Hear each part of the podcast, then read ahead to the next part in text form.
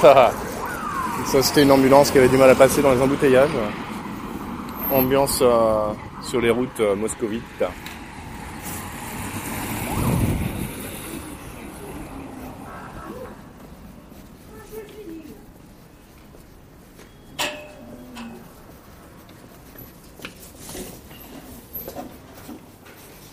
je viens de passer devant deux dames euh, en uniforme euh, des services de la ville qui sont en train de nettoyer les passages souterrains. Ils nettoient les escaliers, ils nettoient les murs des escaliers, tout est tout le temps, constamment nettoyé. Et du coup, comme par hasard, tout est propre. Tout est propre à Moscou, c'est juste dingue. C'est juste dingue. Si on pouvait avoir une ville propre à Paris, ça nous changerait juste à tous la vie, quoi voilà, il n'y a pas un politicien qui a été capable de sortir ça dans son programme.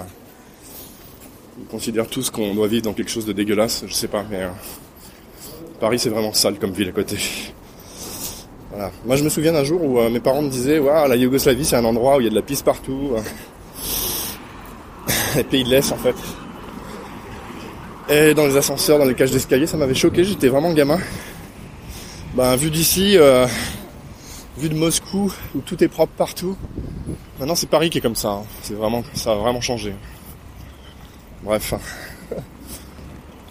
Petite réflexion à chaud. En allant me trouver un espace pour travailler et me restaurer. Ciao.